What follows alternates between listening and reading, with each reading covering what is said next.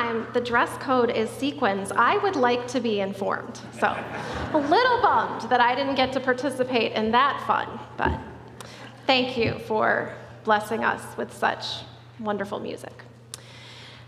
As I said before, I'm reading uh, two versions of the Beatitudes, familiar scriptures, um, during the sermon today. And so I invite you, as familiar as this scripture might be, to truly listen, to hear what the Spirit is saying through these ancient words. Hear now the word of the Lord. When Jesus saw the crowds, he went up the mountain. And after he sat down, his disciples came to him. Then he began to speak and taught them, saying, Blessed are the poor in spirit, for theirs is the kingdom of heaven. Blessed are those who mourn, for they will be comforted. Blessed are the meek, for they will inherit the earth. Blessed are those who hunger and thirst for righteousness, for they will be filled. Blessed are the merciful, for they will receive mercy. Blessed are the pure in heart, for they will see God. Blessed are the peacemakers, for they will be called children of God. Blessed are those who are persecuted for righteousness' sake, for theirs is the kingdom of heaven. Blessed are you when people revile you and persecute you and utter all kinds of evil against you falsely on my account. Rejoice and be glad, for your reward is great in heaven. For in the same way they persecuted the prophets who were before you. May God bless our understanding of this sacred text, and I invite you to pray with me. May the words of my mouth and the meditations of all our hearts be acceptable in your sight, O God, our rock and our Redeemer. Amen.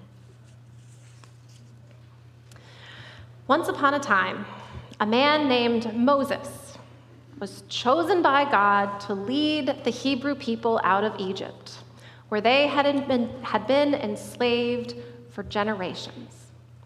Although they were delivered into freedom, they were lost. At least they wandered, walking circles in the desert for 40 long years. God used that wandering season to reshape them into a people of purpose, a people of covenant. God did this by meeting Moses on a mountain and handing over the Ten Commandments that became the pillars of the law. That law was in turn the foundation of the covenant between God and the people called Israel. Granted, the people called Israel tended to break the commandments, and then they would break the shards of the shattered commandments for good measure. But God could not quit on them.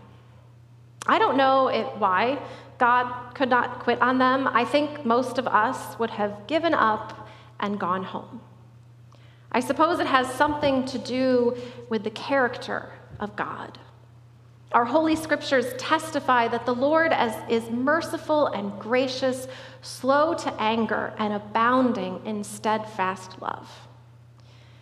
It takes a lot of mercy and grace and a long temper and an abundance of love to deal with people, given the character of people. People can be so peoply. So, it matters that Jesus climbed a mountain before he started teaching that day. Matthew wants us to notice this detail and not just to be impressed by the cardiovascular conditioning of the Son of God. Matthew wants our little brains to light up with recognition, to make the connection between the law given to Moses and the teaching offered by Jesus. When Jesus sits on that mountainside and takes a deep breath to begin speaking, we aren't just supposed to think, oh, this is going to be important. We are supposed to think, oh, this is going to be everything. And everything it is. The verses we call the Beatitudes are part of the Sermon on the Mount, or mountain, in which Jesus masterfully reinterprets the law in light of the coming kingdom of heaven. The teachings are stunning, profound, and true. Of course, it is easy to forget this when that familiarity sits, sets in. I think that's why I was so moved by the First Nations version of this scripture. It is an indigenous translation by and for Native Americans, and again, it is beautiful. In that version, the Beatitudes go like this Creator's blessing rests on the poor, the ones with broken spirits. The good road from above is theirs to walk. Creator's blessing rests on the ones who walk softly and in a humble manner. The earth, land, and sky will welcome them and always be their home. Creator's blessing rests on the ones who hunger and thirst for wrongs to be made right again. They will eat and drink until they are full. Creator's blessing rests on the ones who are merciful and kind to others. Their kindness will find its way back to them, full circle. Creator's blessing rests on the pure of heart. They are the ones who will see the Great Spirit. Creator's blessing rests on the ones who make peace. It will be said of them, they are the children of the Great Spirit. Creator's blessing rests on the ones who are hunted down and mistreated for doing what is right, for they are walking the good road from above. Others will lie about you, speak against you, and look down on you with scorn and contempt, all because you walk the road with me. This is a sign that Creator's blessing is resting on you.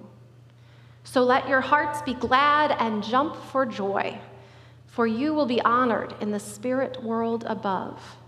You are like the prophets of old who were treated in the same way by your ancestors. There ends the First Nations reading of the text.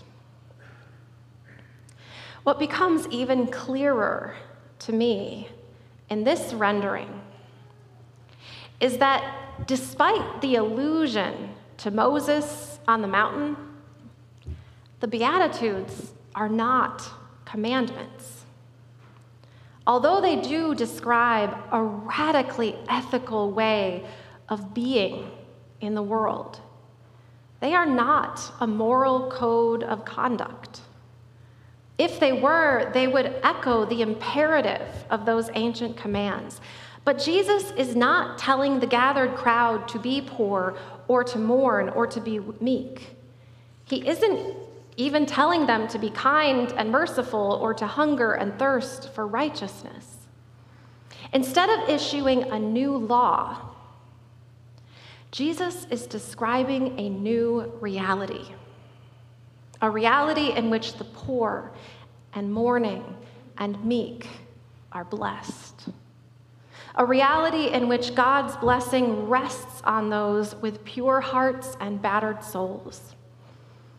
A reality in which we are wise to place all of our hope, all of our faith, and all of our trust. No, the Beatitudes are not commandments. The Beatitudes are promises. And they are especially poignant promises for those whose present reality is marked by pain.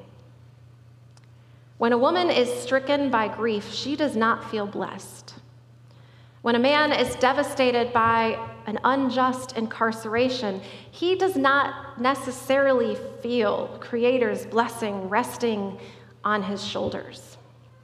To be perfectly honest, it can seem kind of foolish to put your hope, faith, and trust in such ridiculous and unlikely promises. But these promises are weighty weightier than the stone tablets Moses carried down from his mountain. These promises are being made by the single most trustworthy person who ever walked the earth, by the very Son of God, perched on the mountainside like a hiker taking a rest. These promises are not etched into stone, but expressed in flesh and blood. And as that holy hiker walked the good road from above, he would embody every single one of these Beatitudes. Every single one. All the way down to persecution unto death, and all the way back from death to new and everlasting life.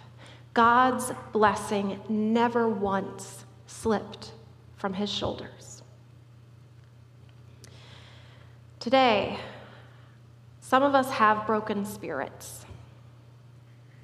Some of us are still waiting for wrongs to be made right. Some of us are so merciful and kind, we have to remind ourselves that establishing boundaries is not an unkindness to others, but a kindness to ourselves. Some of us have pure hearts, full of courage and conviction. Some of us are peacemakers quietly repairing frayed relationships through calm presence. Some of us feel like no matter what we do, no matter how hard we try, we are misunderstood and blamed for whatever goes wrong. Some of us are holding shattered commandments in our hands. And God's blessing rests upon us God's blessing rests upon us even now. When we walk the ordinary sidewalks of our ordinary neighborhoods, Jesus grants us access to the good road from above. What a beautiful rendering of the kingdom of heaven, the good road from above. Even now, when we are still under the thumb of a fallen world, Jesus sits on that mountain and invites us into the kingdom of heaven.